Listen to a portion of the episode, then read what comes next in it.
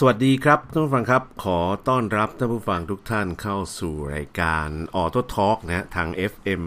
96.5 คลื่นความคิดนะครับ ท่านอยู่กับผมเอกรินวาสนาส่ง และวันนี้ก็เช่นเคยครับ เรานำเรื่องราวต่างๆ ที่น่าสนใจ เกี่ยวกับยานยนต์เกี่ยวกับเทคโนโลยีเกี่ยวกับพลังงานมาพูดคุยกันแบบสบายๆนะครับ วันนี้ทุกวันอังคารนะสี่ทุ่มจนถึงห้าทุ่มนะฮะก็เป็นเรื่องราวที่เรา หยิบจับพูดคุยกัน คืนนี้มีประเด็นพิเศษนิดนึงเผอิญผมไปเจอ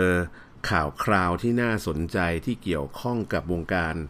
ยานยนต์ไฟฟ้า แล้วก็เป็นข่าวคราวที่ท่านนายกรัฐมนตรี เยี่ยมชมรถโดยสารพลังงานไฟฟ้าที่ผลิตโดยทีมงานคนไทยด้วยนะครับ สืบเสาะไปเสาะมาก็ปรากฏว่าทางการไฟฟ้าฝ่ายผลิต ก็เป็นหนึ่งในทีมงานที่ร่วมกันพัฒนารถยนต์รถบัสไฟฟ้าคันนี้ขึ้นนะฮะ วันนี้ผมก็เลยมีโอกาสได้โทรหารือกับท่านผู้หลักผู้ใหญ่ในการไฟฟ้าฝ่ายผลิต แล้วก็มีโอกาสได้รายชื่อผู้รับผิดชอบนะวันนี้มีโอกาสได้สัมภาษณ์ท่านผู้ช่วยผู้ว่าการนะดรจิราพรนะมาพูดคุยกับเราในรายการครับ สวัสดีครับ พี่ป้อมครับ ค่ะ สวัสดีค่ะ ดรเอกรินค่ะ ครับ วันนี้ขออนุญาต พูดคุยกันแบบสบายๆนะครับว่าเราทำโครงการนี้ขึ้นมาเนี่ยจริงๆ ผมได้ข่าวว่าการไฟฟ้าฝ่ายผลิตเนี่ยพูดคุยเกี่ยวกับเรื่องนี้มานานมากพอสมควรแล้ว แล้วก็ได้มีการพัฒนาอย่างต่อเนื่องมาโดยตลอดเรื่องของเทคโนโลยี เรื่องของชาร์จิ่งสเตชันเรื่องของแบตเตอรี่ รวมถึงมีชุดคิดที่จะเอาไปเปลี่ยนรถยนต์ที่ใช้แล้วให้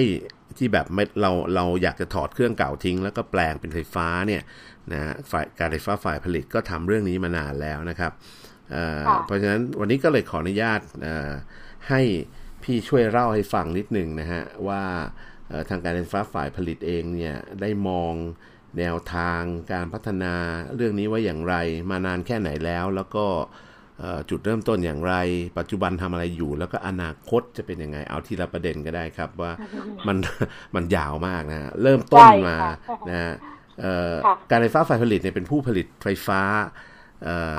รายใหญ่ของประเทศนะฮะแล้วก็แน่นอนแหละเป็นรัฐวิสาหกิจหลักของประเทศเรามาตั้งแต่เริ่มต้นของการพัฒนาไฟฟ้าในประเทศไทย เพราะฉะนั้นการสร้างโครงสร้างพื้นฐานต่างๆ ในประเทศที่เกี่ยวข้องกับไฟฟ้าเนี่ย การไฟฟ้าฝ่ายผลิตรับผิดชอบมาโดยตลอด โดยเฉพาะโครงสร้างเขาเรียกการส่งจ่ายไฟฟ้าหลักของประเทศ การผลิตไฟฟ้าของประเทศในอดีต ทั้งหมดก็มาจากกวพนะมีช่วงหลังๆ ที่เริ่มมีเอกชน เข้ามาเป็นผู้ผลิตไฟฟ้ารายเล็กรายกลางรายใหญ่นะฮะเข้ามาแต่ก็ต้องมาขายไฟฟ้าผ่านโครงข่ายของกฟผอยู่ดีนะครับเพราะฉะนั้นในโลกที่เปลี่ยนไปนะพอโลกเริ่มเปลี่ยน เริ่มมีปัญหามลพิษมากขึ้น มีปัญหาเรื่องของเอเครื่องยนต์สันดาปต่างๆ ที่มันไม่สามารถจะพัฒนาไปต่อจากนี้ได้แล้ว ก็เลยมาถึงยุคของรถยนต์ไฟฟ้ากฟผเริ่มต้นอย่างไรคิดอย่างไร ตั้งแต่เมื่อไหร่ครับ ถึงจะมาจับงานเรื่องนี้ แล้วก็ทางพี่ป้อมเองมีการพัฒนาเรื่องนี้มาอย่างต่อเนื่องยังไงบ้างเล่าให้ฟังได้เลยครับ ค่ะ ก็เรื่องมันยาวอย่างที่ดรว่านะคะจริงๆแล้วกฟผก็คือการไฟฟ้าฝ่ายผลิตแห่งประเทศไทยเราเนี่ยค่ะ ตั้งมาตั้งแต่ปี 2511 นะคะ เป็นการรวมสามการไฟฟ้าเพื่อมาผลิตมีหน้าที่นะคะผลิตและส่งไฟฟ้าให้กับผู้ใช้ไฟในประเทศ โดยมีลูกค้าจริง ๆ ในอดีตก็คือลูกค้าเราก็เป็นเหมือนกับคนขายส่งนะคะ ส่งให้คนขายปลีกก็คือการไฟฟ้าส่วนภูมิภาค แล้วก็การไฟฟ้านครหลวงเพื่อจ่ายไฟฟ้าให้กับประชาชนตามบ้านเรือนอุตสาหกรรมต่างๆนะคะะรูปแบบการขายไฟของประเทศเราที่เรียกว่าโครงสร้าง โครงสร้างของการไฟฟ้าจะเป็นประมาณนี้นะคะ ครับ ก็คือสมัยก่อนก็คือพูดง่ายๆว่าการไฟฟ้าฝ่ายผลิตเนี่ยรับผิดชอบเรื่องการผลิตไฟฟ้า แล้วก็ส่งจ่ายไฟฟ้ามาคือเป็นระบบหลัก เสร็จแล้วก็มีผู้ขายปลีกก็คือการไฟฟ้านครหลวงเนี่ยขายไฟอยู่ในเขตพื้นที่นครหลวง แล้วก็เขตพื้นที่ปริมณฑล ส่วนการไฟฟ้าภูมิภาคอ่าประการและนนทบุรีสามจังหวัดอ่า ส่วนที่เหลือทั้งหมดก็เป็นการไฟฟ้าภูมิภาค รับไฟจากการไฟฟ้าฝ่ายผลิตนี่แหละไปขายถูกไหมฮะ ใช่ค่ะอ่าก็คือนี่ภาพรวมของประเทศโคงสร้างการไฟฟ้าจะระบบไฟฟ้าของประเทศก็จะเป็นแบบนี้ที่เรียกว่า enhanced single buyer ก็คือทุกคนต้องขายผ่านปปพนะคะอืมแล้วก็ส่งจ่ายผ่านภูมิภาคกับนครหลวงเพื่อถึงถึงถึงถึงผู้ใช้ไฟค่ะครับ อันอันนี้ก็คือโครงสร้างของปัจจุบันของของประเทศไทยนะคะครัแต่บทีนี้จริง ๆ แล้วนอกจากจะขายไฟแล้วเราก็มองดูว่า เอ๊ะแล้วประเทศไทยในสำหรับการไฟฟ้าฝ่ายผลิตที่เราดูแลเรื่องความมั่นคงของระบบไฟฟ้าเราจะมีส่วนช่วยประเทศในเรื่องอื่น ๆ ได้อย่างไรบ้างอืมเราก็ดูถึงกิจการนะคะ ที่เกี่ยวข้องกับการผลิตไฟฟ้าเราก็มองว่าปัจจุบันคนก็ concern เกี่ยวกับเรื่องสิ่งแวดล้อมกันค่อนข้างมากนะคะครับเราก็เลยคิดว่า อ่าแล้วก็เทคโนโลยียานยนต์ไฟฟ้า มันก็น่าจะเป็นอ่าอะไรเขาเรียกว่าเป็น promising product ในอนาคตอืมที่อืมทุกคนจะไปใช่ไหมคะครับ เราประเทศไทยซึ่งจะเป็น leader ในอาเซียนเราก็คิดว่าเอ๊ะทำไมเราน่าจะเป็นleader ทางด้านนี้ด้วยเพื่อส่งเสริมให้คนใช้ไฟฟ้ามากขึ้นนะคะ เพราะว่าไฟฟ้าเนี่ยเป็นอะไรที่สะอาดใช้ได้ง่าย เปิดปุ๊บติดปั๊บเหมือนสมัยอดีตที่เราพูดถึงกันพอเปิดปุ๊บครับต้องติดปั๊บนั่นใช่คือคือไฟฟ้า คืออาจจะแล้วก็เรียนเรียนพี่ป้อมนิดหนึ่งรายการเราเนี่ยรายการออโต้ทอล์กออโต้ทอล์กเนี่ยนะเนื่องจากว่าค่ะผมเป็นผู้ดำเนินรายการหลัก แล้วก็ผมก็จบวิศวกรรมไฟฟ้ามาอืเพราะฉะนั้นมันดีค่ะผมจบไฟฟ้ากำลังมาโดยตรงอะนะเพราะฉะนั้นค่ะรายการนี้เลยไม่ไม่ได้จัดเหมือนรายการอื่น ผมก็เลยจัดเกี่ยวกับห้องกับยานยนต์ไฟฟ้ามาตั้งแต่หลายปีมากแล้วนะฮะอืมแล้วก็ค่ะสนับสนุนโครงการรถไฟฟ้ารถยนต์ไฟฟ้ามาโดยตลอด แล้วก็ให้ค่ะอัปเดตข้อมูลเกี่ยวกับยานยนต์ไฟฟ้า ให้กับผู้ฟังได้ฟังมาโดยตลอดนะเพราะฉะนั้นค่ะไอ้เรื่องเนี้ยเออผมอาจจะขอเสริมทางพี่ป้อมนิดหนึ่งเรื่องว่ายานยนต์ไฟฟ้าเนี่ยเออนอกจากเปิดปุ๊บติดปั๊บแล้วเนี่ยในเรื่องของความสะดวกในการเข้าถึงอะคือประชาชนทุกคนที่บ้านมีไฟฟ้าอยู่หมดถูกไหมใช่ค่ะในขณะที่ปั๊มน้ำมันเนี่ยคุณต้องขับรถออกไปข้างนอก นะใช่ค่ะถึงจะไปถึงปั๊ม เพราะฉะนั้นกำลังบอกว่าถ้าคุณใช้ยานยนต์ไฟฟ้าเนี่ย มันเหมือนกับที่บ้านคุณก็มีแหล่งจ่ายพลังงานให้กับรถคุณได้โดยอัตโนมัติ โดยที่คุณไม่ต้องออกไปไหนเลย กลับมาบ้านก็เสียบปลั๊กใช้งานได้ นี่ อันนี้ก็คือพอยต์หนึ่งของความสะดวกนะฮะเรียนเชิญต่อครับพี่ป้อมครับ ค่ะ ก็คือสะดวกตรงนี้ก็เราก็เลยมองถึงว่า อนาคตเนี่ยรถยนต์หรือรถมอเตอร์ไซค์ก็เหมือนจะเป็นอุปกรณ์เครื่องใช้ไฟฟ้าในบ้านเหมือนตู้เย็นเหมือนทีวีอะไรอย่างเงี้ยนะคะครับก็คือจะเป็นตัวหนึ่งที่เป็นอุปกรณ์ไฟฟ้าที่ใช้ในครัวเรือนฮะแล้วก็เลยคิดว่าในเมื่อรถยนต์ไฟฟ้าก็น่าจะเป็นโอกาสหนึ่งที่คนไทยน่าจะเข้าถึงได้อืมแต่เนื่องจากว่าเทคโนโลยีเนี่ยค่อนข้างแพง ซึ่งปัจจุบันเราก็เห็นว่ารถรถรถไฟฟ้าที่ใช้แบตเตอรี่ร้อยเปอร์เซ็นเนี่ยถ้านำเข้าถึงประเทศไทยมันจะแพงมากหลายล้านอืมเราก็เลยถูบอกว่า เอ๊ะทำไมคนไทยที่เป็นอ่าน่าจะมีเขาเรียกว่าอะไรอะก็คือน่าจะเข้าถึงการใช้รถยนต์ไฟฟ้านี้ได้มากกว่านี้ เราก็เลยคิดว่าอย่างเช่นเรามีรถเอ่อที่บอกว่าติดจากใช้น้ำมันมาอืมเปลี่ยนมาปรับปรุงใช้แก๊สเพื่อประหยัดการ ค่าใช้จ่ายในการ o p e r a t i o n ในการเดินทางครับเราก็บอกเอ๊ะทำไมเราไม่ดัดแปลงมาเป็นไฟฟ้าบ้างล่ะใช่ไหมคะครับก็อันนี้คือเราก็จะได้มีรถไฟฟ้าใช้ในประเทศไทย ผมเคยเคยเอาตัวอย่างของเออผู้ว่าการรัฐแคลิฟอร์เนียสมัยก่อนคืออาร์โนชวัสเนเกอร์ครับในค่ะอดีตเนี่ยเขาเคยใช้รถไอ้ฮัมเมอร์ซึ่งเป็นรถแบบรถแบบทหารนะแล้วก็มีค่ะเครื่องยนต์ใหญ่มากนะเปลืองน้ำมันค่ะ ตอนแกมาเป็นผู้ว่าการรัฐเนี่ยได้สักพักหนึ่งแกก็รณรงค์แคมเปญเรื่องการส่งเสริมเอ่อการลดมลพิษอ่าการแกก็เอารถแกเนี่ยไอ้รถฮัมเมอร์เนี่ยแหละครับ มาถอดเครื่องยนต์ออกแล้วก็แปลงเป็นรถยนต์ไฟฟ้านะใช่ฮะค่ะซึ่งอันนั้นคือผมว่าเอ้ยเฮ้ยทำไมเมืองไทยเราไม่มีใครเป็นตัวตั้งตัวตีทำเรื่องนี้ แล้วผมก็เคยค่ะคุยมาบ่อยมากว่าสมัยก่อนเนี่ย น้ำมันแพงเราก็ เอารถที่แปลงน้ำมันมาใช้แก๊สตอนนั้นนะ LP จงใช่ค่ะ LPG NGV ณ NGV แล้วก็อ่า LPG ใช่ณวันนี้เราทำไมไม่คิดเอารถที่โอ้โหน้ำมันมันก็แพงมลพิษก็เยอะมาแปลงให้มันเป็นรถไฟฟ้าซะ นี่ไง อันนี้ค่ะคือสิ่งที่กฟผทำมาถูกไหมฮะใช่ค่ะ อันนี้ก็คืออมวัตถุประสงค์หลักที่ที่กฟผทำนะคะ แต่จริงๆแล้วกฟผเราโครงการที่ดัดแปลงรถ อ่า ICE หรือเรียกว่าสันดาปภายในที่ใช้น้ำมันแปลงมาเป็นใช้ไฟฟ้าร้อยเปอร์เซ็นต์เราร่วมกันกับสวทชนะคะอ่าสำนักงานใช่วิทยาศาสตร์แห่งชาตินะคครับตอนนั้นมีอยู่ร่สวมกันสามคันทำตรงนี้ใช่ไหมฮะค่ะถ้าจำไม่ผิดฮะมีอยู่สองสามคันที่เอามาดัดแปลงแล้วก็มาลองทดสอบดูตัวตัว pilot project ที่ค่ะเอารถจริงเก่าๆ Pilot Project เนี่ยเราเริ่มจากอ่า เรียนแบบหมายความว่าศึกษาเรียนรู้จากนิสสันลีฟนะอ่าคะครับอ่ารับเอาเอานิสสันลีฟมาเป็นต้นแบบว่านิสสันลีฟเขาทำยังไงมาเราก็มาดูมาเปิดเสร็จแล้วดูเราก็เลือกคันแรกใช่ค่ะเอามาเอามาเหมือนถอดดูเลยค่ะว่าเครื่องเครื่องในของนิสสันลีฟเป็นยังไง นี่ใช่ค่ะแล้วเราก็มาดูว่าอะอะไรที่บ้านเราใช้เยอะตอนสมัยนู้นเมื่อปีห้าแปดห้าเก้าจะเห็นว่าอ่า Honda Jazz ใช้กันเยอะใช่ไหมคะเราก็เลยบอกอะงั้นเอาต้นแบบเป็น Honda Jazz ซึ่งทางสวทชบกขก็เลือกเป็น Honda Jazz คันแรกในการดัดแปลงครั้งแรกนะคะครับ เสร็จแล้วทำไงต่อครับ หลังจากแจ๊สมาเรียบร้อยแล้ว ตอนนี้ผลผลของการวิจัยผลของการพัฒนาไอชุดคิดของการไฟฟ้าฝ่ายผลิตรวมถึง สวทช ที่จะเอามาใช้ เหมือนกับอาจจะเป็นชุดคิดคล้ายๆ ชุดคิดของแก๊สสมัยก่อนอะ ถ้าอีกหน่อยคนมีรถแล้วไม่อยากใช้รถยนต์และเครื่องมันหาอะไรยากหรือว่ามันเปลืองน้ำมันอะไรเงี้ยขี้เกียจเปลี่ยนหาอะไรก็ ถอดเครื่องทิ้ง แล้วก็เอาชุดคิดไฟฟ้าใส่เลยได้ไหมครับใช่ค่ะเออประเด็นนี้ก็คือว่าตอนแรกเราก็ดูว่านิสสันลีฟเขาทำยังไง แล้วก็มาดัดแปลง Honda Jazz ให้สามารถอ่าใช้เปลี่ยนจากถ อดเครื่องออกทั้งหมด แล้วก็ใส่มอเตอร์กับแบตเตอรี่เข้าไปเพื่อขับเคลื่อนเป็นรถไฟฟ้าร้อยเปอร์เซ็นต์นะคะ ตอนนั้นเรานำเข้าอุปกรณ์ที่เป็นชุด kit ทั้งหมดมามาทดลองใช้ แล้วก็เราก็สามารถเรียนรู้จาก Honda Jazz ได้ว่าเราควรจะดัดแปลงรถแบบไหน เพื่อให้สามารถเป็นรถที่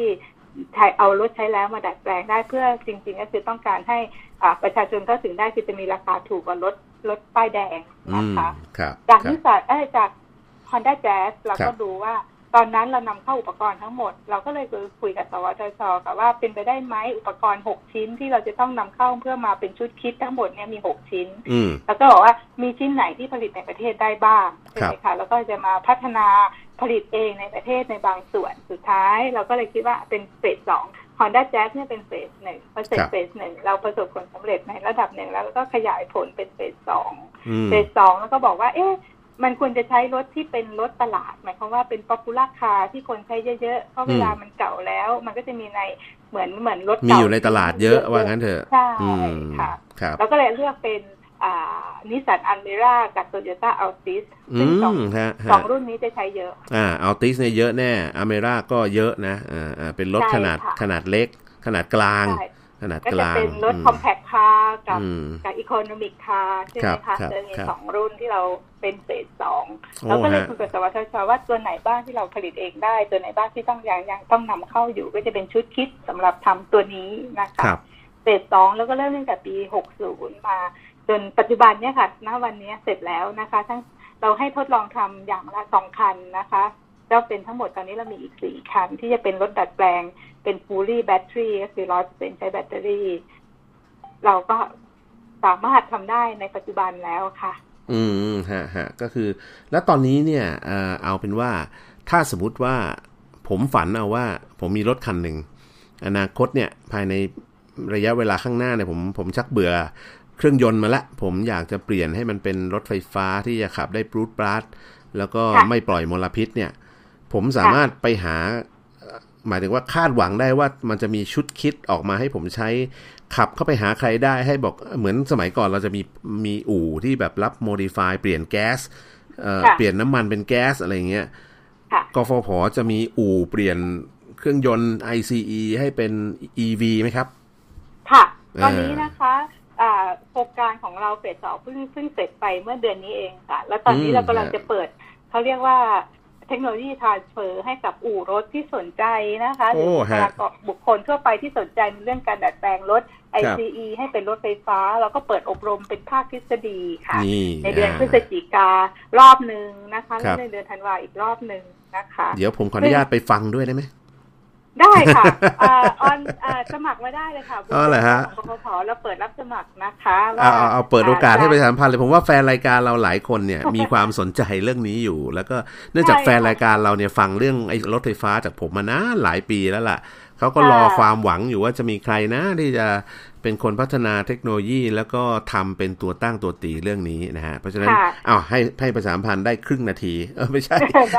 เอาเว็บไซต์ไหนยังไงฮะ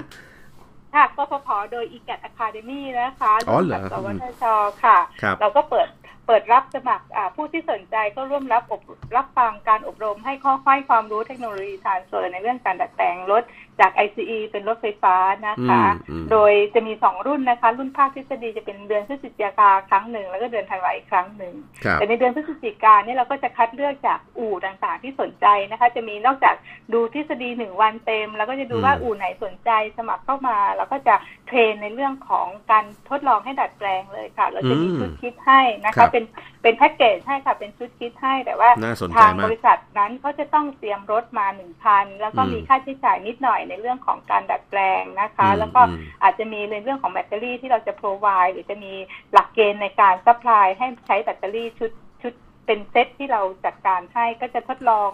ในเรื่องเดือนพฤศจิกาเนี่ยสองคันจะเป็นเรื่องของนิสสันนะคะอัลเมร่าและในเดือนธันวาแล้วก็จะเป็นภาคทฤษฎี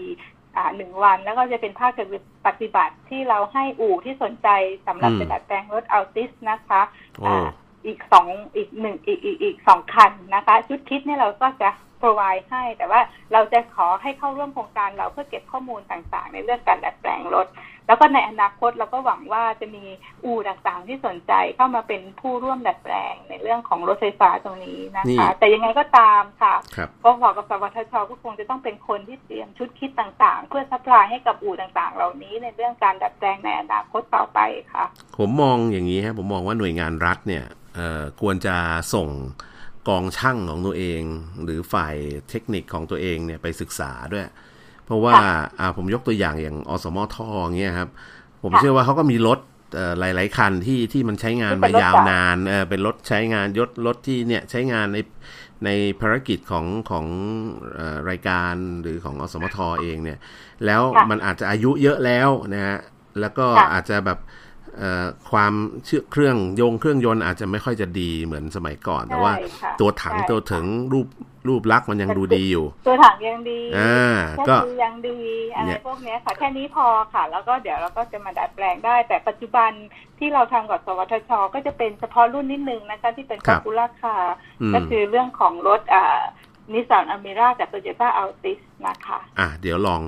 ถ้าอสมทมีโตโยต้าอัลติสผมเชื่อว่ามีนะ เดี๋ยวเราก็จะแอบเล่าต่อไปค่ะว่าเชิญนะรถเอกลิคะนอกจากรถสองคันนี้เราก็รู้ว่ามีข้อจำกัดนิดนึงใช่ไหมคะคือถ้าจะเป็นรถสองรุ่นนี้เท่านั้น แต่ทีนี้ในอนาคตเนี่ยค่ะเนื่องจากว่าพอพอมีโครงการในเรื่องของดัดแปลงรถอีกอีกหลายแบบนะคะ ซึ่งปัจจุบันเนี่ยค่ะ เราก็ร่วมกับห้าภาคีเครือข่ายนะคะ ในเรื่องของอมีสวทช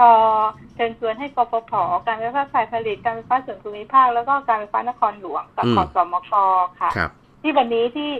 ท่านนายกรัฐมนตรีไปเยี่ยมชมที่เราเอารถไปแสดงที่ทำเนียบนะคะคงเห็นข่าวกันเมื่อเช้านี้ครับ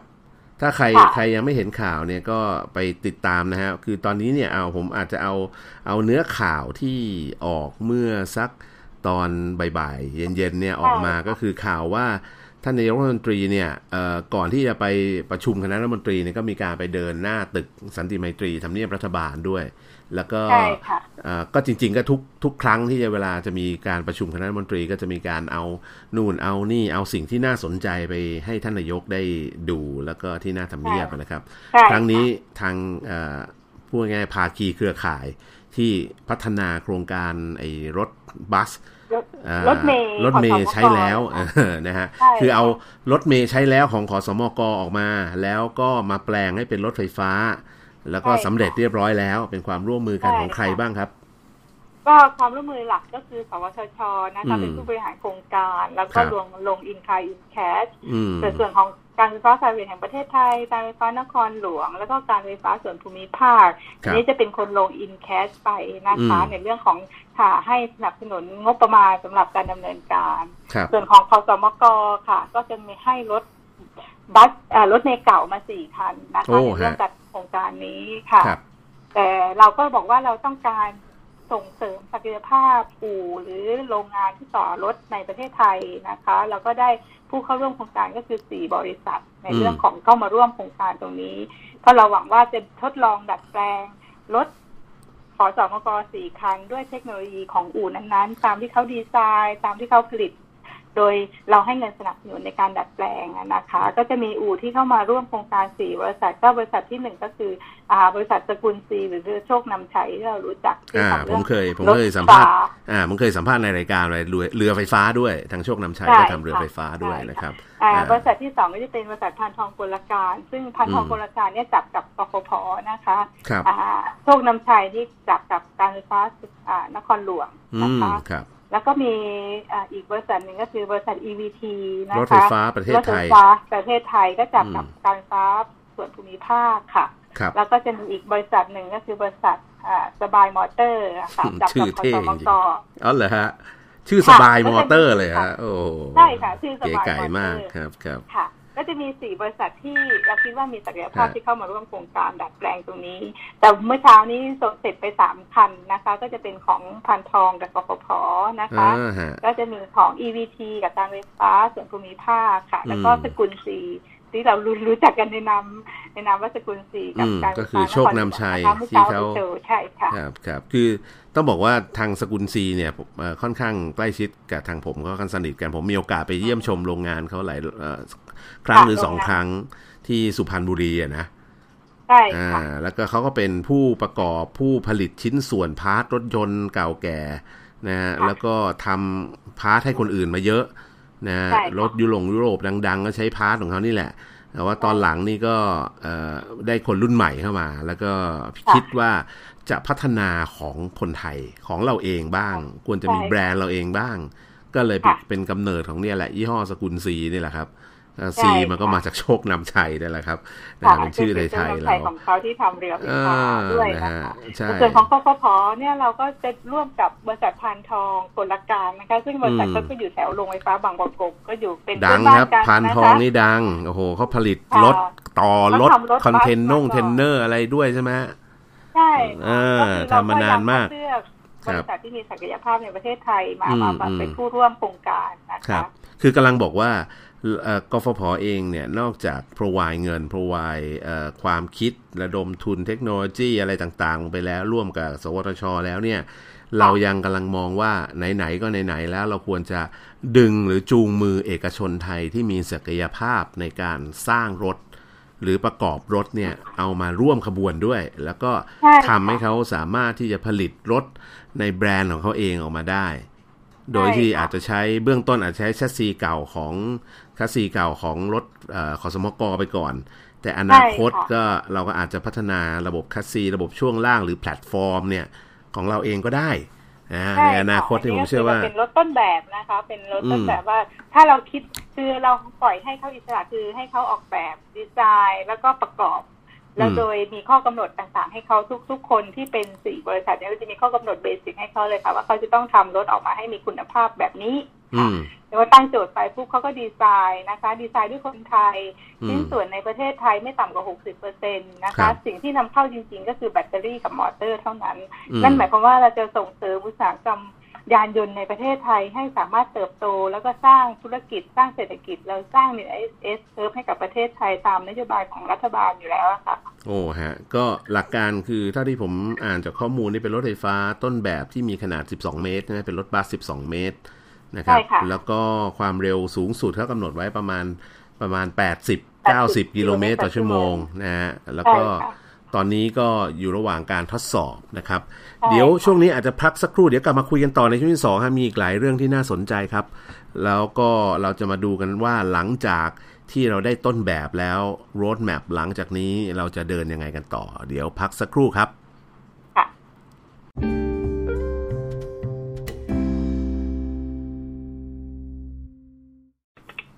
สวัสดีครับท่านผู้ฟังครับ ขอต้อนรับกลับสู่ช่วงที่ 2 นะฮะ กับรายการในช่วงของ Auto Talk ทาง FM 96.5 คลื่นความคิดครับ ท่านยังคงอยู่กับผมเอกรินวาสนาส่งในช่วงที่ 2 แล้วก็วันนี้เราเชิญท่านผู้ฟังมาพูดคุย แล้วก็าหาข้อสรุปหรือแนวทางการพัฒนาเรื่องของยานยนต์ไฟฟ้าภายในประเทศนะครับ กับดรจิราพรสิริคำนะท่านเป็นผู้ช่วยผู้ว่าการ วิจัยนวัตกรรม แล้วก็พัฒนาธุรกิจนะฮะก็วันนี้เราพูดคุยในช่วงแรกไปแล้วนะครับสวัสดีครับพี่ป้อมยังอยู่ในสายนะครับค่ะอ่าก็พี่ป้อมก็ได้ข่าวว่าวันที่หนึ่งตุลานี้ก็ขึ้นเป็นรองผู้ว่าการใช่ไหมฮะข่าวรองผู้ว่าการวิทยาศาสตร์ค่ะยินดีล่วงหน้าด้วยนะครับอะมาคุยกันต่อครับ เมื่อสักครู่นี้เรา พูดคุยกันถึงเรื่องข่าวคราวที่ท่านนายกรัฐมนตรีเนี่ยไปเยี่ยมชมรถบัสไฟฟ้าที่ถูกพัฒนาขึ้นมาโดยคนไทยนะฮะทีมเขาเรียกเป็นเป็นดีมทีมของเราก็แล้วกันนะครับ คือเอาเรากำลังมองว่ารถบัสเก่าๆ ของขอสมกที่เรามีอยู่นั้นเนี่ยเอาละส่วนหนึ่งก็คือเอาแบบทันใจคือซื้อมาใช้นะครับ อยากเปลี่ยนกี่คันก็ซื้อมาก่อน แต่ว่าอีกส่วนหนึ่งเราก็ต้องคิดว่าหลังจากที่ซื้อมาล็อตแรกแล้วเนี่ยล็อตถัดไปล็อตที่2ล็อตที่3มันไม่ควรจะซื้ออย่างนี้ตลอดละเราควรจะมีเทคโนโลยีของตัวเองบ้าง แล้วก็มีรถในแบรนด์คนไทยนะที่ทำให้คนไทยเชื่อมั่นว่านี่คือแบรนด์คนไทยแล้วก็สร้างแบรนด์รอยัลตี้ให้คนไทย เชื่อมั่นในของคนไทย ซึ่งในอดีตเรายังทำไม่ค่อยสำเร็จเท่าไหร่นะฮะผมจำได้งาน BOI แฟร์งานอะไรสมัยก่อนเนี่ยเราโอ้โหมันเป็นสิบหลายสิบปีที่แล้วเนี่ย เราพยายามจะสร้าง build brand รถยนต์คนไทยขึ้นมาหลายแบรนด์ด้วยกัน แต่ว่าสุดท้ายก็ไปไม่ได้ แต่ผมเชื่อว่าเนื่องจากในอดีตเนี่ยพอเป็นเครื่องยนต์ ICE เนี่ยเครื่องยนต์สันดาปเนี่ยเทคโนโลยีเราตามต่างชาติไม่ทัน คือคือเนื่องจากมันมี part เยอะมันมีระบบอะไรต่ออะไรรายละเอียดยิบย่อยรวมถึง material นะ เครื่องไม้เครื่องมือวัสดุศาสตร์ตามไม่ทันถูกต้อง เพราะฉะนั้นโอกาสที่จะตามไปตรงนั้นเนี่ยยาก แต่ต้องบอกว่าณปัจจุบันในสถานะปัจจุบันหลังจากที่เราเป็นผู้ประกอบรถยนต์แบรนด์ใหญ่ๆของโลกมาเยอะแยะมากมาย เราเป็นผู้ผลิต part ให้กับรถยนต์แบรนด์ใหญ่ๆของโลก เยอะแยะมากมาย มาถึงวันนี้เราผมเชื่อว่า ด้วยงานฝีมือด้วยเครื่องจักรเครื่องมือเครื่องไม้ทั้งหลายเนี่ย เราการประกอบรถยนต์เนี่ยเราไม่แพ้ใครในโลกละใช่ค่ะเพราะเราก็เป็นครับเหมือนกับว่าเราเป็นดีทรอยต์นะคะ ในเรื่องของการประกอบรถยนต์ในในในอาเซียนอยู่แล้ว ถูกต้องครับ แล้วก็อีกอันหนึ่งที่ผมเชื่อมั่นอย่างยิ่งก็คือประเทศไทยเราเนี่ยเออเป็นผู้ผลิตมอเตอร์ไฟฟ้า ผู้ซ่อมมอเตอร์ไฟฟ้าไม่ว่าขนาดเล็กกลางใหญ่โต ถึงขนาด generator ที่กฟผใช้ก็ซ่อมได้ในเมืองไทย ผลิตได้ในเมืองไทย มอเตอร์ไฟฟ้าก็ซ่อมได้ในเมืองไทย ผลิตได้ในเมืองไทยหมดนะฮะเพราะฉะนั้นไอตัวที่จะเอามาขับเคลื่อนล้อเนี่ย เรามีอยู่แล้ว ผมเชื่อว่าเรามีโน้ตฮาวเรามีความชำนาญ ที่จะผลิตมอเตอร์ไฟฟ้าเอามาใช้ได้ ไม่ยากนักในราคาที่ไม่แพงเกินไปนะใช่ค่ะอันที่ถัดมาเราเป็นผู้ผลิตพวกแบตเตอรี่ charger ไม่น้อยหน้าเหมือนกัน เราก็เป็นเจ้าพ่ออิเล็กทรอนิกส์เป็นคืออาจอาจจะอยู่ในแบรนด์คนอื่น รับจ้างผลิตหรือเป็นเอ OEM ส่วนใหญ่เราจะเรียกว่า OEM อ่าเป็น OEM รับผลิตให้เขา แต่ว่า skill ของช่างของวิศวกรไทย ผมเชื่อว่ามี skill ในการที่จะออกแบบพัฒนาโครงข่ายไอไอตัวไออิเล็กทรอนิกส์อุปกรณ์อุปกรณ์อิเล็กทรอนิกส์ที่ใช้ในวงจรการชาร์จ การ discharge แบตเตอรี่ หรือแม้กระทั่งการขับ มอเตอร์เนี่ยที่เป็นระบบขับเคลื่อนมอเตอร์ในหลาย ๆ รูปแบบได้ใช่ค่ะอันนี้ก็คนไทยก็เก่งไม่ด้อยกับต่างชาตินะคะ ในเรื่องของทักษะต่างๆ เหล่านี้ค่ะอย่างที่พี่ดรพูดนะคะ ครับอ่า ก็ขอเองเราก็พยายามที่จะดูว่า เอ๊ะสิ่งที่เรากำลังทำกับสวทช เนี่ยค่ะ เราก็พยายามดึงเอาศักยภาพของคนในประเทศไทยออกมาใช้นะคะ ไม่ว่าจะเป็นเรื่องการดัดแปลงรถตรงนี้นะคะ ในเรื่องมอเตอร์จริง ๆ ในในปัจจุบันที่เราทำตั้งแต่นิสสัน ตั้งแต่เราทำโตโยต้าแจ๊สนะฮอนด้าแจ๊สนะคะฮอนด้าแจ๊สที่เราทำเนี่ยเรานำเข้าตัวชุด kit มานะคะ อย่างไม่ว่าจะเป็นมอเตอร์คอมเพรสเซอร์ หรือแบตเตอรี่ แต่เราก็มองมองดูว่าเอ๊ะไอตัวมอเตอร์นี่เราน่าจะผลิตได้ในประเทศไทย เราก็เลยมีงานวิจัยที่เราจะส่งเสริมให้ให้ทีมคนไทยสามารถพัฒนา induction motor เองในประเทศนะคะแต่ว่าอยู่ระหว่างการดำเนินการนะคะ ยังไม่สำเร็จโดยทีเดียว แต่ขณะเดียวกันเราก็ทำในหลายๆขาในหลาย ๆ สาขาก็คือ เราก็หลังจากเราผลิตสามารถทำรถดัดแปลงในเรื่องของนิสสันอเมริอัลเมร่ากับโตโยต้าอัลติสได้แล้ว ในขณะเดียวกันเราก็ทำดัดแปลงรถขสมกที่เราว่านี้นะคะ ก็น่าจะสำเร็จไปได้ด้วยดี แต่ว่าแต่ละเจ้าเนี่ยเขาจะมีอาการออกแบบอะไรที่แตกต่างกันนิดหน่อย อันนี้ก็ถือว่าเป็นเขาเรียกว่าลิขสิทธิ์ร่วมกันระหว่างทุกๆรายในเรื่องการทำตรงนี้ ถ้าเราเห็นว่าของอีกเจ้าหนึ่งดีกว่าในเรื่องที่เราดูแลเราก็สามารถ เอาไอพีตัวนั้นมาใช้พัฒนาปรับปรุงของเราต่อยอดกันไปได้นะคะ แต่ละคนก็สามารถแชร์กันได้ค่ะ ผมผมมองว่าถ้าตอนนี้คือถ้าเราสร้าง Dream Team ขึ้นมา เราต้องมองว่าการพัฒนารูปแบบที่เรากำลังจะทำขึ้นมาเนี่ยมันต้องเอาจุดดีจุดเด่น จุดด้อยของทุกคนมารวมกัน แล้วสุดท้ายเนี่ยพัฒนาเป็นเขาเรียกเป็นแพลตฟอร์มไทยแพลตฟอร์มอะว่างั้นดีกว่าเป็นแพลตฟอร์มของประเทศไทย ที่สามารถที่ใครเนี่ยทุกคนที่อยู่ในเครือข่ายเนี่ย เอาแพลตฟอร์มตัวนี้ไปใช้ได้ ถูกต้องเลยค่ะเพราะว่ายกตัวอย่างในต่างประเทศเนี่ยไม่ว่าจะเป็นแบรนด์ใหญ่ๆ แบรนด์ไหนก็แล้วแต่เนี่ยปัจจุบันเนี่ยเป็น single platform สำหรับรถทุกแทบทุกประเภทนะฮะไม่ว่าจะเป็นเมืองจีนเนี่ยเขาก็จะพัฒนาแพลตฟอร์มของเขาหนึ่งแพลตฟอร์มที่มันสามารถยืดหดได้ ขยายกว้างแคบได้นิดๆหน่อยๆคือแต่แพลตฟอร์มตัวเดียวกันนี่แหละ นะฮะใช้กับรถ SUV ใช้กับรถกระบะ ใช้กับรถเก๋ง ใช้กับรถเอ่อโอสารพัดรูปแบบนะฮะ หดลงมานิดนึงก็ common area อยู่ระดับหนึ่งใช่ แล้วก็เอ่อของเราเนี่ยตอนเนี้ยผมมองว่าเออเราเราเรากำลังทำ body part ก็คือเอาเอา body ไปครอบในไอแชสซีเก่าแชสซีเก่าที่ที่เรามีอยู่ แล้วก็พยายามจะบิวไอแพลตฟอร์มไอตัวอุปกรณ์ตัวอย่างรูปแบบ เดิมๆไออินเวอร์เตอร์แบตเตอรี่อะไรเพื่อเอาไปบิวใส่ในแพลตในในตัวแชสซีเดิม อันนี้คือเพื่อให้มันสามารถเอาของเก่ามาใช้ได้ให้เป็นประโยชน์สูงสุดต่อเนื่องไปได้นะครับแต่ว่าอันนี้ก็คือ concept ที่ที่ที่ที่เรากับสวทชออกแบบให้ทั้งสี่บริษัทเป็นเป็นเขาเรียกอะไรเป็นเป็น framework ให้เขาดำเนินการค่ะอืมแต่ผมเชื่อว่าอนาคตกฟผคงไม่หยุดแค่นี้นะ ผมมองนะฮะให้กำลังใจแล้วกันว่า ขอบคุณมากค่ะก็เข้าใจกฟผค่ะ จริงๆกฟผเรามีหน้าที่ในการผลิตและจ่ายไฟฟ้านะคะจริงๆเราก็มองมากกว่านั้นก็คือว่าในเรื่องของไฟฟ้าเนี่ยมันเหมือนกับโครงสร้างพื้นฐานที่ทุกคนกับ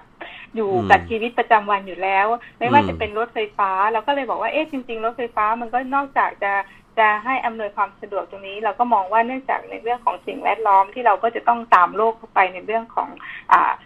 ในเรื่องของมลภาวะต่างๆ ที่เราไปตกลงอะไรกับเขาไว้ใช่ไหมคะเราก็ต้องดูว่าประเทศไทยก็ต้องลดมลภาวะ เพราะฉะนั้นสิ่งที่เราจะลดมลภาวะก็คือเปลี่ยนจากการใช้ fossil fuelมาเป็นไฟฟ้า เพื่อแปลงให้เราสามารถลด การเจเนเรตไอไอตัวมลพิษต่างๆได้ใช่ค่ะต้องลดรถไฟฟ้านี่ก็เป็นตัวหนึ่งที่สามารถลด PM 2.5 ของกรุงเทพได้แน่นอนค่ะเราก็เลยคิดว่าถ้ากรพมาส่งเสริมในเรื่องของ e-mobility มันก็น่าจะช่วยสังคมชุมชนได้ในอีกทางหนึ่งในอีกทางหนึ่งก็ทำให้ประชาชนได้มีคุณภาพชีวิตที่ดีขึ้นนะคะในเรื่องของของความความเป็นอยู่ต่างๆ เพราะฉะนั้นเราก็เลยคิดว่าถ้าเราจะมาส่งเสริมการใช้รถไฟฟ้า หนึ่งนะคะ ในเรื่องของอ่า e-mobility ต่างๆ ก็บอกเราไม่ได้ทำแค่รถอย่างเดียวนะคะ เรายังมีมอเตอร์ไซค์ไฟฟ้าค่ะและตอนนี้สำคัญสำคัญเรือไฟฟ้าด้วยนะคะผมเห็นแล้วเพราะว่าวันนั้นเห็นแบบออกมาเปิดตัวนี่มีทั้งสามอย่างเลยทั้งมอเตอร์ไซค์ไฟฟ้าเรือไฟฟ้าสวยด้วยนะ แล้วก็มีรถบัสไฟฟ้าด้วย โอ้อันนี้ก็ตอนนี้เนี่ย ตอนนี้เรือไฟฟ้าเนี่ยมีออกมาหลายหลายแบรนด์ละอ่ามีของกฟผหนึ่งละ มีของ EA ก็ออกมานะครับ มีของอ่าเนี่ยสกุลซีเขาก็ออกมานะครับ แต่ก็ต้องแอบกระซิบว่าออกมาในในในในแพทเทิร์นของบางปูเน็กค่ะบ้านปูเน็กใช่ใช่ก็แต่ต้องแอบกระซิบนะฮะเรือ โดยสารไฟฟ้าในคลองลำแรกที่ให้บริการมาต่อเนื่องหลายปีแล้วเนี่ย คือเรือไฟฟ้าของบริษัทกรุงเทพธนาคม ซึ่งผมเป็นผู้บริหารอยู่นะฮะอ๋อใช่ค่ะผมนี่เหมือนกันนะผมเป็นคนทำใช่อุทิศเรือเลยฮะ คือต้องเล่าให้ คลองแสนแสบใช่ไหมคะอ่ามีอันนี้ฮะคลองพดุงกรุงเกษมคลองภาษีเจริญเนี่ยแหละครับ ตอนนี้กำลังได้งบมาขยายเพิ่มอีก 8ลำจะเป็นฟรีดเรือไฟฟ้าสมบูรณ์ฟรีดแรกของเมืองไทยนะ ที่วิ่งให้บริการในคลอง เป็นเรือไฟฟ้าทั้งหมดเลยนะเพราะฉะนั้นเดี๋ยวถ้าต้องการชาร์จิ่งสเตชันบอกกฟผโอ้ เยี่ยมเลยฮะ เยี่ยมเลยทำให้ค่ะอ่าอย่างนั้นเดี๋ยวผมขออนุญาตใช้บทสัมภาษณ์นี้เป็นหลักฐานนะครับ เดี๋ยวไป ค่ะนี่คือนี่คือเนื่องจากกพแล้วก็ใช้เขาเรียกว่าอะไรอะคะเขาเรียกว่าใช้ศักยภาพของตัวเองนะคะในเรื่องการผลิตไฟฟ้าและจ่ายไฟฟ้านะคะ ตอนนี้กฟผเราสามารถที่จะขายไฟตรงให้กับสถานีอัดประจุไฟฟ้าได้นะคะก็คือเราสามารถตั้ง charging station และขายไฟให้กับคนที่ต้องการได้นะคะ ถ้ากรุงเทพธนาคมต้องการ เราก็สามารถไปตั้งให้ได้นะคะ แต่ว่าเราก็ต้องดีไซน์นะคะว่า ตำแหน่งที่อยู่ที่เหมาะสมว่าจะอยู่ตรงไหน ควรจะตั้ง charger แบบไหนขนาดเท่าไหร่ ก็ดูที่ว่ามีเขาเรียกอะไรอะ มีความหนาแน่นในการใช้งานแต่ละจุดยังไงตรงนี้เราต้องมาวิเคราะห์กันนิดนึงค่ะยินดียินดีก็จริง ๆ แล้วต้องบอกว่าตอนนั้นเนี่ยผมก็คล้ายๆกฟผนะฮะคือเนื่องจากว่าเรามีเรือเนี่ยเรือให้บริการเป็นเรือดีเซลฮะให้บริการอยู่ในคลองภาษีเจริญมายาวนาน พอสมควรหลายปีแล้วเราก็พบว่าเอ๊ะมันเราน่าจะ เอ่อพูดง่ายๆทำยังไงให้มันเป็นมิตรกับสิ่งแวดล้อมมากขึ้นนะฮะ ผมก็เลยมีโอกาสได้พูดคุยกับแบรนด์ผู้ผลิตเขาเรียกอะไรชุดขับเคลื่อนเรือไฟฟ้าในของประเทศเยอรมันอยู่บริษัทหนึ่งก็บริษัททอร์คิโดนี่แหละพูดก็ได้นะครับ แล้วก็คุยไปคุยมาเนี่ยก็เลยมาบอกว่าเอางี้ ผมขออนุญาตต่างคนต่าง มีแนวทางเดียวกันนะ แต่ผมไม่มีตังค์ผมพูดอย่างนี้เลยนะว่าคือผมจะของงบประมาณบริษัทอยู่ดีเอามาแบบพัฒนาเรือไฟฟ้าเองเลยเนี่ย ทางผู้บริหารอาจจะอาจจะยังไม่ค่อย happy เท่าไหร่นัก เพราะฉะนั้นคุณมาร่วมกันไหมนะผมให้เรือคุณ เดี๋ยวผมยอมถอดเครื่องดีเซลทิ้งให้เลย แล้วคุณก็เอาไส้ในคุณที่เป็นเรือเป็นไฟฟ้าเป็นแบตเตอรี่เป็นระบบมอเตอร์ไฟฟ้ามาใส่ แล้วก็ลองทดสอบกัน แล้วถ้าดีเราจะขยายผล อ่า อันนี้ก็เป็นสิ่งที่ผมเริ่มทำมาสุดท้ายก็ได้ขยายผลเพิ่มอีกแปดลำก็เป็นเรื่องที่น่ายินดีนะ อืมดีค่ะ ก็คือจริง ๆ แล้วบ้านเราเนี่ยค่ะอ่าในเรื่องของการส่งเสริมพวกนี้มันมันน่าน่าน่าสนใจที่จะทำต่อไปในอนาคตนะคะ เพราะว่าโลกมันเปลี่ยนไปค่ะ แล้ว fossil fuel ก็คงจะค่อยๆอ่า ถอยไปใช่ ก็ต้องขอบคุณท่านนายกรัฐมนตรีนะฮะ จริง ๆ ท่านท่านท่านนายกมีเป็นผู้ผลักดันที่ทำให้เกิดโครงการเรือไฟฟ้าขยายผลอีกเจ็ดแปดลำนี้ได้ เพราะท่านมาขึ้นเรือไฟฟ้าต้นแบบเรา แล้วท่านในคลองคลองปทุกูเกษมด้วยแหละครับ แล้วก็แหมมาจอดเรือท่าที่ท่าทำเนียบรัฐบาลอะไรด้วยนะฮะ แล้วก็แล้วก็ท่านก็รู้สึก เอ้ย ดีนี่นะ แล้วก็ทำไมไม่ไม่ขยายผลนะฮะ แล้วก็ต้องขอบคุณท่านผู้ราชการกรุงเทพมหานครนะพลตำรวจเอกสวินขวัญเมืองท่านก็สนองนโยบายเลยบอกอะถ้าอย่างนั้นก็เดี๋ยวไปลองหาวิธีการดูว่าทำยังไงเราจะขยายผล เรือไฟฟ้าให้มันเป็นจริงได้นะครับ ก็เพิ่งได้งบประมาณมาดำเนินการ ก็ยินดีช่วยนะคะนะฮะ charging stationอันนี้ commit ไปเรียบร้อยแล้วนะครับอะกลับมาต่อ ผมมีข่าวคราวข่าวหนึ่งเหมือนกันที่อาจจะเกี่ยวข้องกับเราได้นะอย่างที่เมื่อสักครู่นี้ทางพี่ปอมได้พูดถึงว่าเอออนาคตมันจะเป็นยังไงเรื่องของรถไฟฟ้า ล่าสุดนี่ทางแคลิฟอร์เนียนะโทษทีนะทางรัฐแคลิฟอร์เนียก็ประกาศว่า เขาจะยุติการให้ขายรถยนต์ที่ใช้น้ำมันในปี 2035 หมายความว่าอันนี้เป็นประกาศออกมาชัดเจนนะฮะ แล้วก็ออกเป็นคำสั่งของฝ่ายบริหารของรัฐแคลิฟอร์เนียมาเรียบร้อยแล้วนะครับ ว่ารถยนต์ไฟฟ้าทั้งหลายทั้งแหล่ที่จะผลิตออกมาขายเนี่ยหลังจากปี 2035 เป็นต้นไปเนี่ยก็จะกลายเป็น ลดมาตรฐานของของรัฐแคลิฟอร์เนียไป โดยที่จะไม่ให้ผลิตรถยนต์เครื่องยนต์สันดาปขายแล้ว แต่ว่าอันนี้หมายถึงว่าเอ่อยังเปิดโอกาสว่าถ้าสมมติมีรถมือสองรถอะไรอยู่ในตลาดก็ยังให้วนเวียนขายกันไปได้จนหมดสภาพแล้วก็เลิกไปเอง แต่ว่ารถใหม่ทั้งหมดที่ผลิตหลังปี 2035 จะต้องเป็นรถยนต์ไฟฟ้า อันนี้อาจเป็นอันนี้เป็นตัวอย่างนะฮะ ว่านี่คือ benchmark ที่ที่ประเทศไทยเราก็ควรจะเดินเดินตามไปประมาณอย่างนี้เหมือนกันปกติแล้วคือการงานของของประเทศไทยก็คงจะต้องมองดูรอบข้างเหมือนกันใช่ไหมคะว่าประเทศเพื่อนบ้านหรือประเทศที่อ่าที่เป็นเขาเรียก leader พวกนี้เขาเขามีทิศทางไปทางไหน ประเทศไทยก็คงไม่หลุดจาก direction นี้นะคะ แต่ถ้าเขาประกาศปี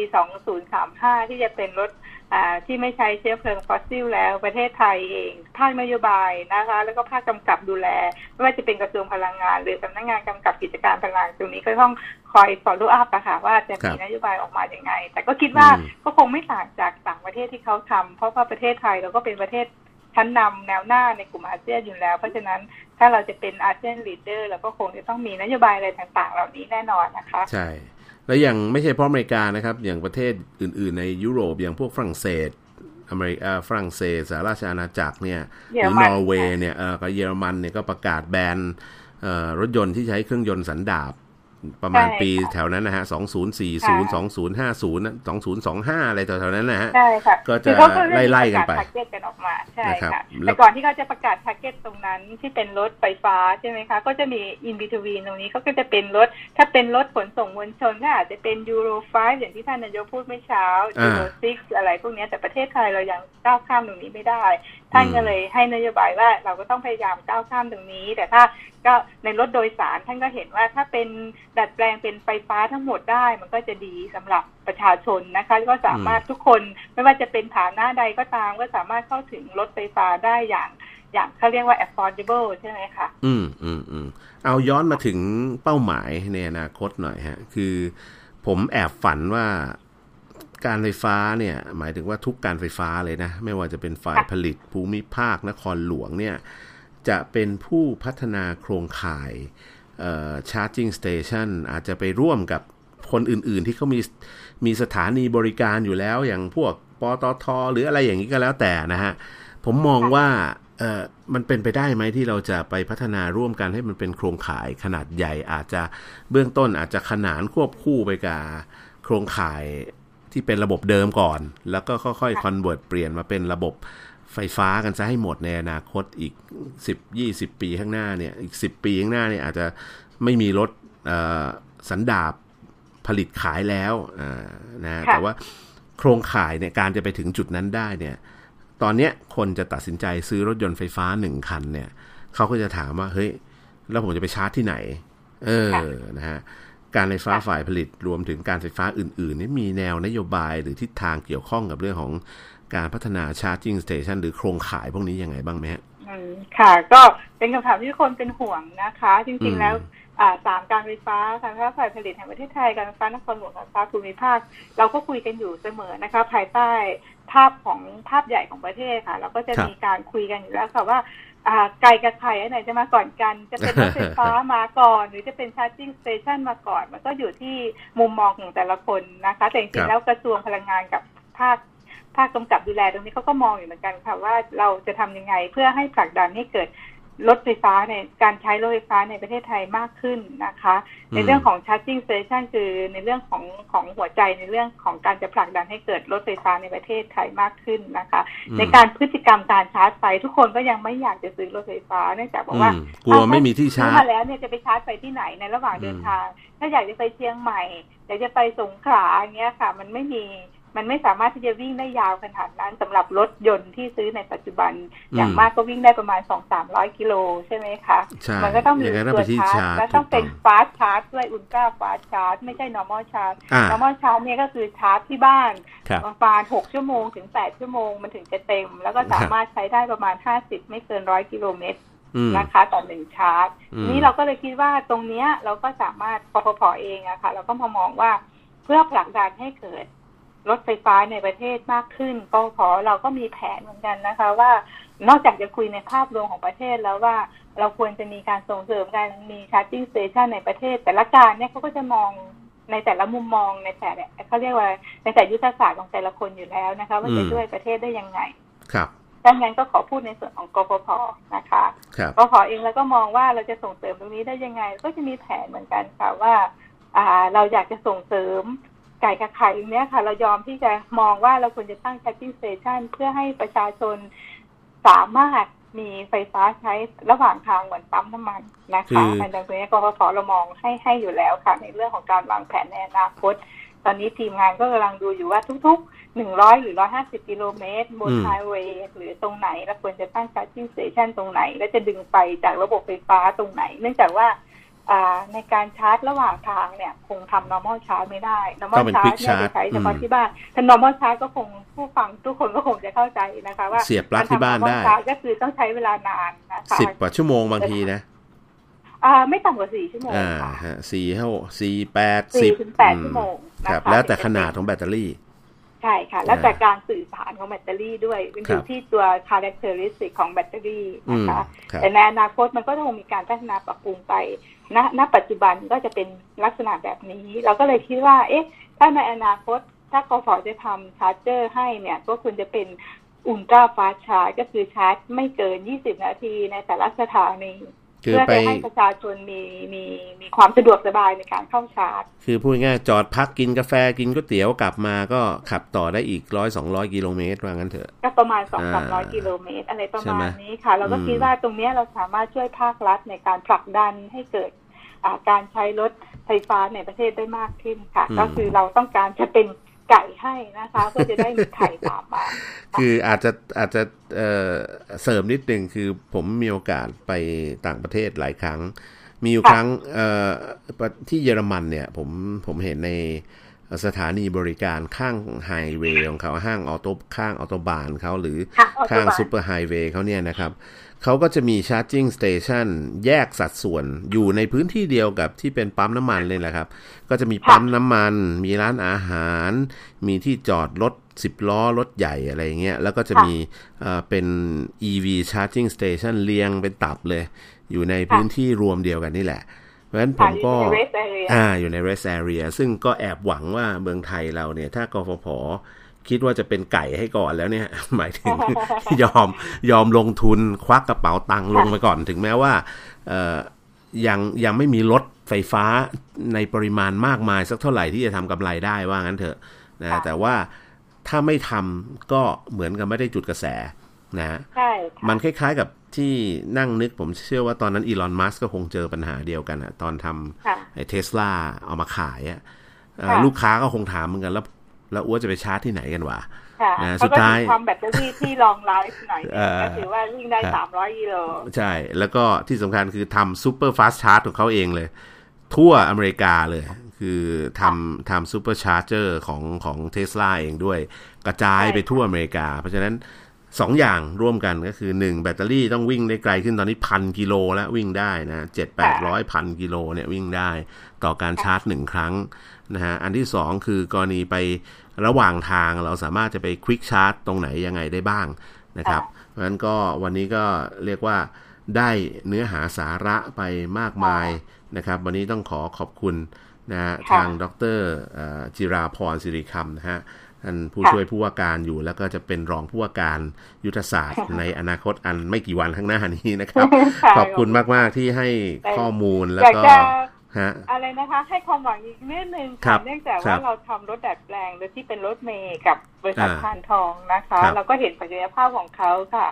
เราก็เลยคิดว่านอกจากจะเป็นรถป๊อปปูล่าคาร์อย่างเช่นเอาติสหรือว่าเอาเมร่าแล้ว เราก็คิดว่าจะทำคลาสสิกคาร์นะคะโอ้ในเนี่ยอนาคตเยี่ยมเลยเยี่ยมเลย อย่างนี้เดี๋ยวผม เราก็เอาเอาติสผมไปให้พี่คันหนึ่งคลาสสิกคาร์ไม่ว่าจะเป็นรถอ่าบิทเทิลรถเต่าหรืโอ้ว่าเยี่ยมเลยฮะรถบซ์นี่แหละอไรพวกนี่เยแหละค่นี่แหละนี่เราแหละกำลังมองอยู่ว่าเราจะพัฒนาตัวนี้ให้เป็นรถไฟฟ้า เนื่องจากว่าอืมถามว่ามันเป็นคลาสสิกคาร์ที่คนชอบใช้แล้วในประเทศเรามีมีเยอะใช่ไหมครัคะบเราก็คิดว่าตรงนี้น่าจะเป็นตลาดอีกตลาดหนึ่งที่โอ้ทำให้เรารอครับสามารถรอมีรถรอไฟฟ้าที่เป็นคลาสสิกได้บางทีนะคะหาอะไรไม่ได้แล้วที่เรากำง คุยในเรื่องโครงสร้าง proposal กันอยู่ว่าเราจะเดินหน้ากันยังไงค่ะโดยกโอรเคพเราจะสนับสนุนงบประมาณตรงนี้ให้ให้โอเคให้ทางเยี่ยมเลยทีมอูเขาทำอะค่ะ โอเค ขอบคุณมากครับ ดรจิราพรครับค่ะเดี๋ยววันหลังมีโอกาสแวะไปเยี่ยมเยียนที่กฟผครับวัได้นี้ค่ะลาเรียไปนก่อเชินญเลยค่ะที่กคฟรับผขอบคุณมากครับางด้วยตลาดสดนะคะครับ สวัสดีครับ ก็ขออนุญาตขอบคุณค่ะลาท่านผู้ฟังไปด้วยเลยนะครับ สวัสดีครับอ่าสวัสดีค่ะ